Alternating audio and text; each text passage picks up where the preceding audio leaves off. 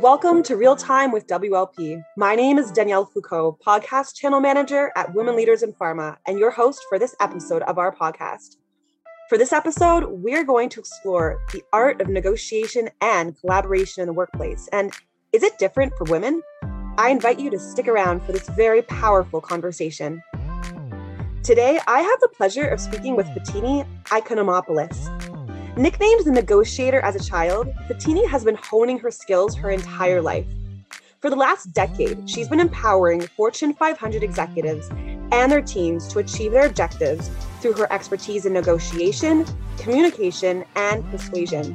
She guides companies through high stakes scenarios and creates tailored intensive negotiation workshops for clients across the globe in all industries who want to develop their teams. Now, when she's not strategizing with clients, Fotini is a frequent guest on CBC and CTV television and an instructor of MBA negotiations at the Schulich School of Business. She also offers her expertise to nonprofit initiatives, including an empowerment program for young girls, an attempt to close the gender gap before it starts. Wow.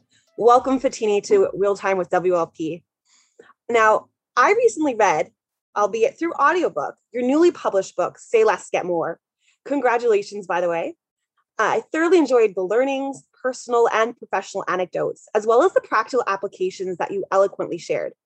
Now, without revealing too much about what you covered in the novel, can you tell us about yourself and how you got involved in a career in negotiations and what was the catalyst?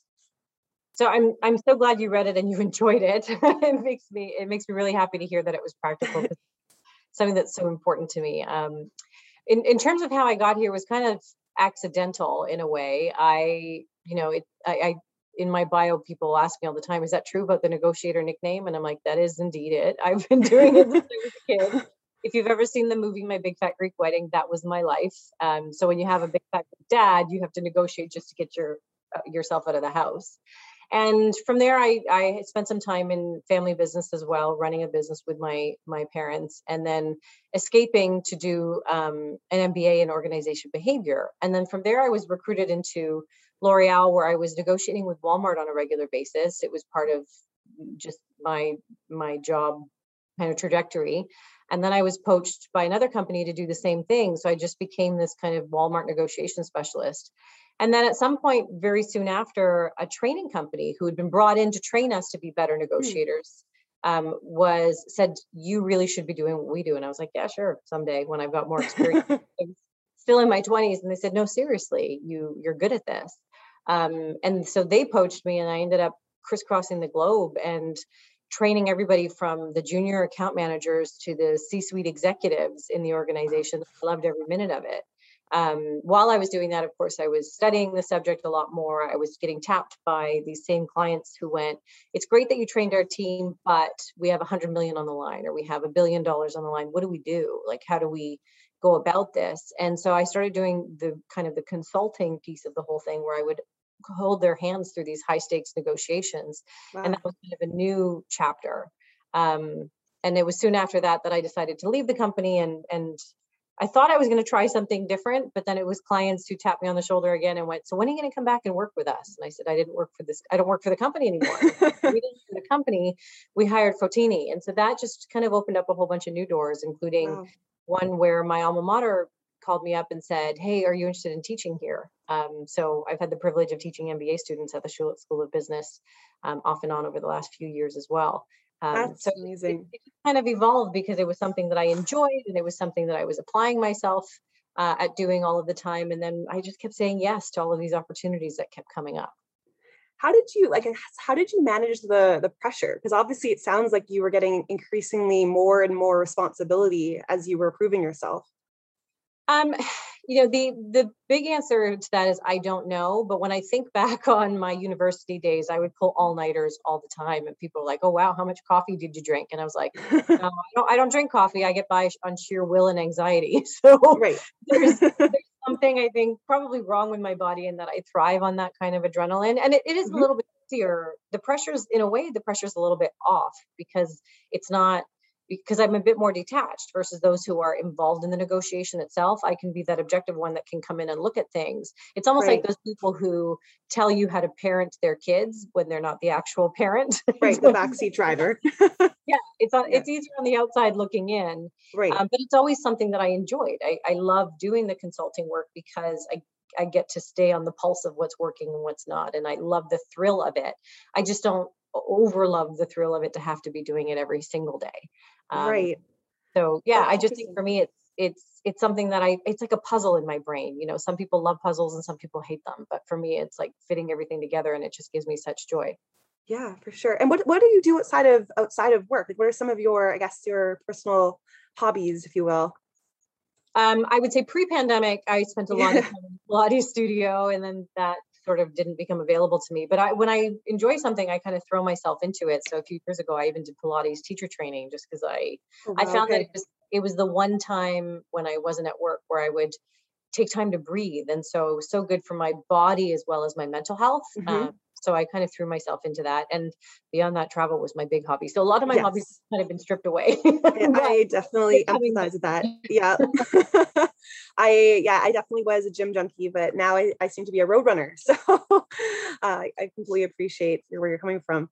Now, you know, I again I really enjoyed the reading your novel. Um, and I'm really impressed with, you know, what you've included in it and just your, you know, the description of you know where where i guess where you started really um, in terms of you know some of the professionals that you worked with and and some of the obstacles that you had to overcome now you mentioned through some of your personal accounts that sometimes biases may influence the way people perceive others yeah. and that biases actually can impact how an individual may enter and handle a negotiation and so i'm curious what are some considerations that women should be aware of and how can we optimally prepare ourselves for those negotiations whether it be in the job or even getting into a job?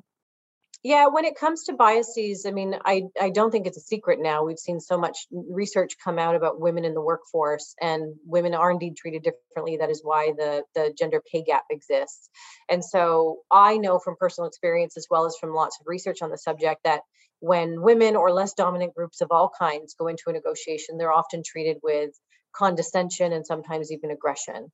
But knowing that, you can now do one of two things with it. You can become a victim of it, or you can go, knowledge is power. Right. And I'm going to use that to my advantage. And I, right. I've always put myself in the latter group. So I could anticipate some of the issues that would come up. So in the book, I mentioned some very colorful stories about things mm-hmm. that have happened to me on the road. Um. You know, being called certain names and, and anticipating that right. people were going to treat me poorly. Mm-hmm. And because I could anticipate that, yep. I used it almost as a stepping stone to overcome it, and in fact, to even be better. Um, so I don't I don't regret some of the obstacles that have come my way in terms of that mm-hmm. adversity because I think it just made me so much better at what I do and better learning. at others. But it, right. it really is going okay. I know this person may treat me poorly i may i may know that they're going to call me a little girl or whatever that moment is going to look like how do i prevent it is now i can come up with that strategy in advance what mm. are the mm. things that i can do can i get somebody to sing my praises beforehand those are some of the yes that yes. i use to use in the consulting world and then if it still happens what am i going to do in the moment how do i use mm-hmm. that moment as power instead of freaking out and going oh god what do i do now so right. when you can anticipate it you can almost use that energy as a force to help you build some momentum and, and get over it. I think that's the really mm. important thing for women to remember, especially, is that you're not alone. It's not mm-hmm. you, it's them. But right. how do you use that energy that they're throwing your way and going, I yeah. can, can handle this, I can overcome this. I have a question ready that is going to, you know, change the situation. I'm going to change my posture. I'm going to prevent this from happening. So there, there are ways to mitigate the risk of some of those things happening. That's really that's really insightful. And you mentioned, I think, in your novel about you know, uh, I guess it's charging your battery, and I guess that would be a really good example of charging your battery and just you know, you know, doing I guess also doing your homework and knowing to your point like who your audience is, um, anticipating what some of those biases are, and um, and and managing them. So um, that's that's really great to hear that. Um, I guess those are some of the ways that you would um, encourage others to do that too. Now, I really like the emphasis you placed on the concept of the mental pause button as well, like particularly when it comes to negotiations. But I, of course, it doesn't, it's not, I guess, exclusive to negotiations. I mean, and negotiations is such a, a broad term for so many different situations. Um, but you also mentioned this idea of controlling the elephant, elephant, sorry. I'd be interested to know more about what, what, what is that and how can this pause be leveraged to change the trajectory of a conversation? So, I mean, the elephant and the rider scenario comes from a book I read. I want to say it was I'm going to forget this. I think it was the happiness hypothesis. I cited in the book specifically, but it mm-hmm. was a it was an analogy that that made so much sense to me because your rational brain is the rider. It's this tiny person sitting on this, you know, x number of tons elephant. And the mm-hmm. ele- elephant is your emotions. And so who's going to be in charge? Is it truly the rider or is it the elephant?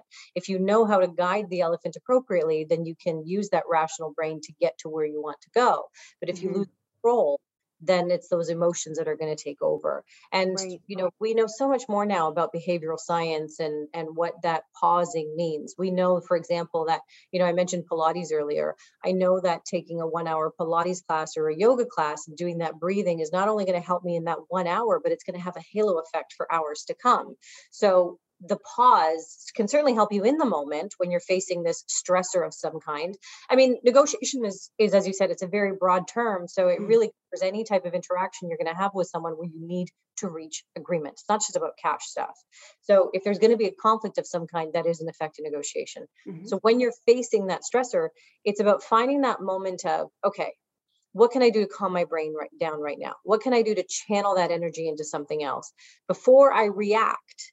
I'm going to take a calming breath, or I'm going to think about my positive mantra, or I'm going to picture myself on a beach in Mexico with a margarita, or I'm going to use, you know, reframing techniques like telling right. myself that I'm excited about this.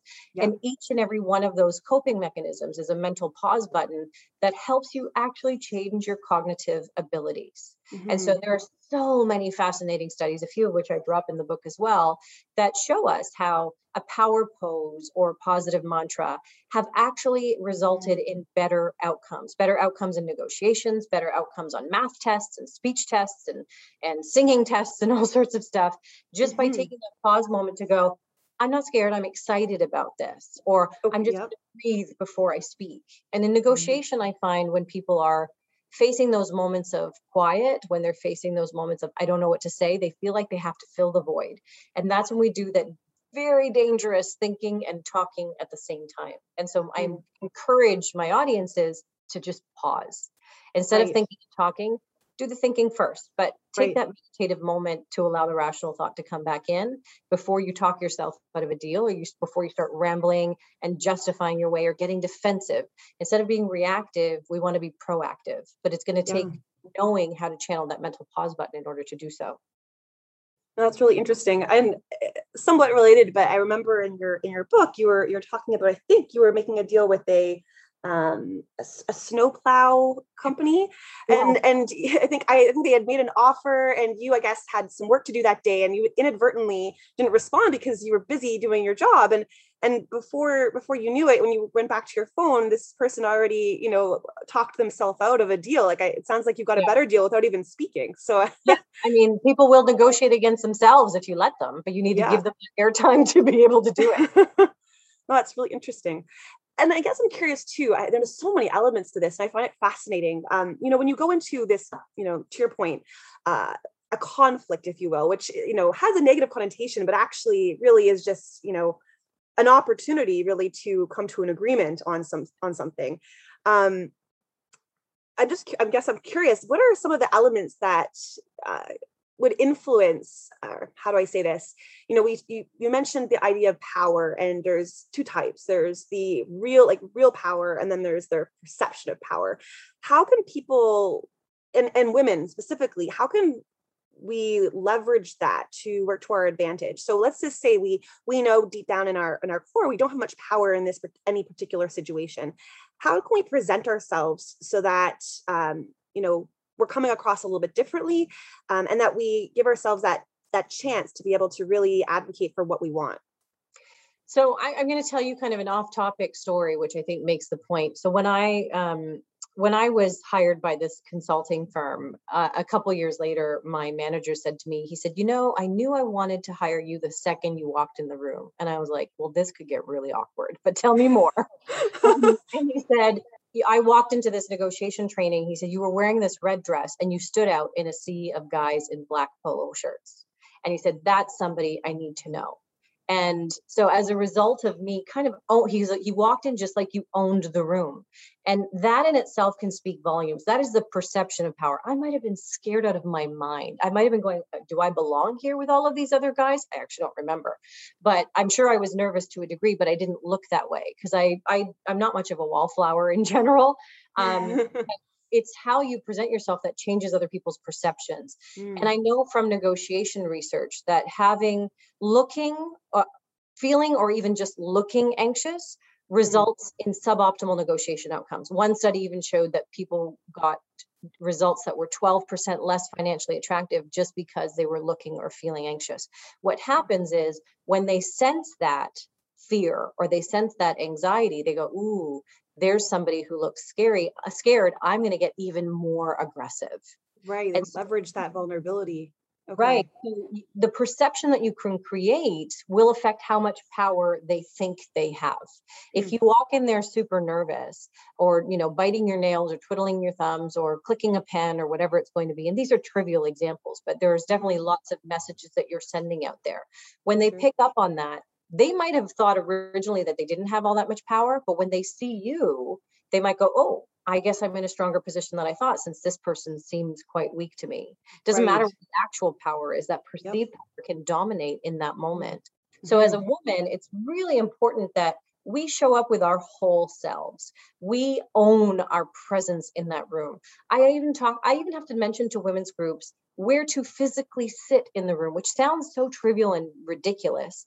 But if you have, for example, if you see a boardroom with chairs all the way around, and then you see another row of chairs lining the walls or across the back of the room, I want you to think about instinctively where do you go to sit? Because so mm. many of the women I meet go, Well, I'm going to leave the chairs here at the table for the more important people. I'm just going to take one of the seats at the back. I was never the person. I always sat at the table. I literally sat at the table, not just figuratively. Right. And I can't tell you how many female CEOs have given others that exact same advice. Own mm. your seat at the table. You showed up you earned it to be there. May there may be more senior people there, that's fine, but they mm-hmm. chose you. They invite yeah. you to that invitation list. So own your place in that yeah. room. And I think that's going to be really important no matter what the situation you face. No, that's really good advice. And yeah, I I I I personally appreciate you sharing that. And I'm sure the listeners as well are going to appreciate that too. And I, and I guess also that to me it resonates um, you know, when you think about, I guess also negotiating for example a contract when you're starting a new position um, or starting at a new a new company um, i think in your novel and i, I think I, I think I may have quoted this before, but was it, did you say 7%? Was it in 2014? I think 7% of women didn't or did not negotiate their salary. Is that so right? Study, yeah, it was a study done, I want to say back in 2003. Again, Three. the details are in the book. Okay. And what they found was coming out of school, only 7% of women negotiated their first salary, whereas 57% of men did. So that's a pretty drastic mm-hmm. um, contrast between the two. Of those who did negotiate their first salary, seven point they managed to increase their offers by an average of 7.4% which is significant when you think right. about when you're that young. I mean it could be a few hundred dollars a month and that could be a vacation a month's rent or you know your grocery bills or whatever that might mm. look like. Another study took that exact same figure a step further and they compared the pe- person who did negotiate and the person who didn't. Just that mm. one first first job at a school negotiation and I said, let's give them the same salary and promotions and the same increases for the next 35 years. The only difference is that 7.4% head start. And they found that as a result, the person who did negotiate gets to retire eight years earlier. That's so significant. That's one negotiation. I look right. at my life and I was like, every single from the time I was 12 when I started working, I was negotiating my first salary and every promotion and every raise and every increase. So mm-hmm. I tally that up and I've saved and I've gained 20 years at least of, of early retirement. So it, it can make a world of difference. We're at a crossroads right now where women can be helping themselves or they can be holding themselves back. That's not to say it's easy and it's not to say it's risk free. But as I've outlined in the book, there are ways to mitigate the risks. Yeah. I know right. the reason women hold back is because they're going, I'm worried that they're going to rescind the offer. I'm worried mm that they're going to mm-hmm. think I'm greedy. They have all this fear. And so mm-hmm. there are ways in the way that which you communicate, the words that you choose, the demeanor that you bring to the table, where you can mitigate those risks and actually come out way further ahead and i also like that's really yeah no i really appreciate that. And i also sometimes i mean myself i think you know there's a reason why we're having this conversation in the first place right? Like not only do you know do i want to be there but they they they're obviously you know offering an offer to you because they want they want you to be at the table as well. So you know knowing that there's something knowing that both parties want to make it work i think you know if you take that like to your point like that approach in mind and and that collaborative spirit um, you know, I think that there is an opportunity to to be able to negotiate um, the right mindset. So, just kind of bringing it back to like the pharmaceutical industry, I guess, in particular, and and when we think of negotiations, like you know, we often think of these like one and done deals, um, but within the industry, cross functional collaboration and negotiation is integral to the success of the business and strong and long lasting interpersonal relationships are so important to help keep that dialogue open what are some key elements that you would recommend for all negotiators and collaborators to consider in these types of situations? Are there any elements that you think maybe women excel at, or any areas where you think we should perhaps pay particular attention? Yeah, I mean, I, when you talk about collaboration, I remember some of my toughest negotiations back when I was working for a company weren't with Walmart. They were with my marketing department or my colleagues in another area. It was the internal stuff that was much harder than the external stuff and the way that that can help you do that especially for women is to think about this factor of likability so i often tell people that people try to buy their likability they go i'm just going to do this mm. thing for them because i want them to like me i don't want them to hate me but the mm-hmm. truth of the matter is likability doesn't come from giving people everything that they want that's how you end mm-hmm. up with spoiled children but it's yeah. not how you end up with well-behaved mm. children Right. So that likability factor actually comes from different things. And women can really prosper here because, first of all, it comes from um, having something in common. It could be something quite simple. It could be, oh, you did your your education there. I did my education there. You grew up in that neighborhood. I grew up in that neighborhood, and that is now a bond of familiarity that it's making mm-hmm. them want to feel more interest. Yeah. yeah, working with me. It also comes from paying genuine compliments.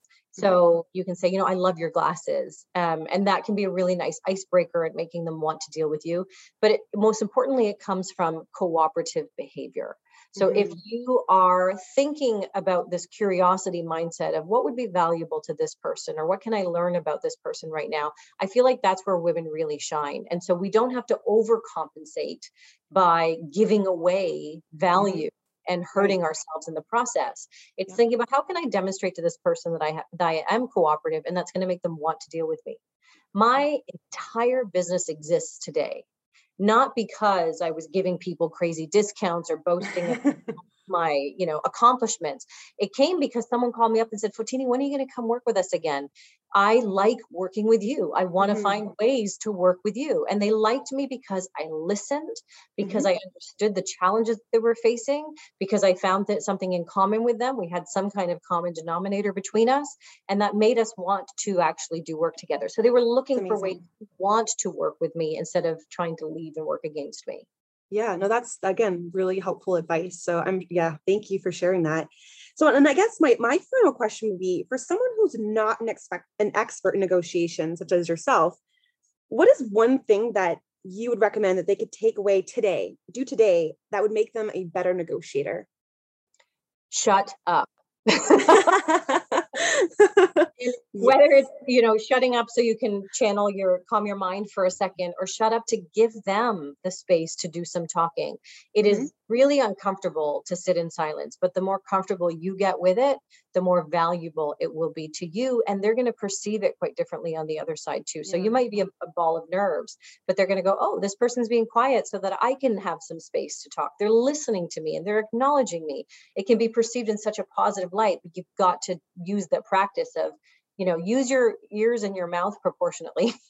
We have two ears and one mouth for a reason and before you talk yourself out of a deal stop and think about what you want to say next and what they're sharing with you That's great, and I'm I'm sure our listeners will be you know very intrigued to to apply that and see and see the um, the definitely the the downstream um, benefits from that. So, Fotini, thank you so much for joining us today for this episode of Real Time with WLP. Um, for our listeners, Fotini shares loads of tips on her social media accounts and even takes audience questions on Instagram. You can find her at Fotini Icon, spelled at F O T I N I I C O N, on all of the socials as well as on LinkedIn. Also, remember to subscribe now to WLP so that you don't miss an episode and can share this episode with someone in your network. Please follow us on LinkedIn visit our website at www.womenleadersinpharma.com. Also, if you're interested in hearing more about a specific topic or from a specific speaker, you can always email us at info at womenleadersinpharma.com. Thanks so much for listening. This is Danielle signing out.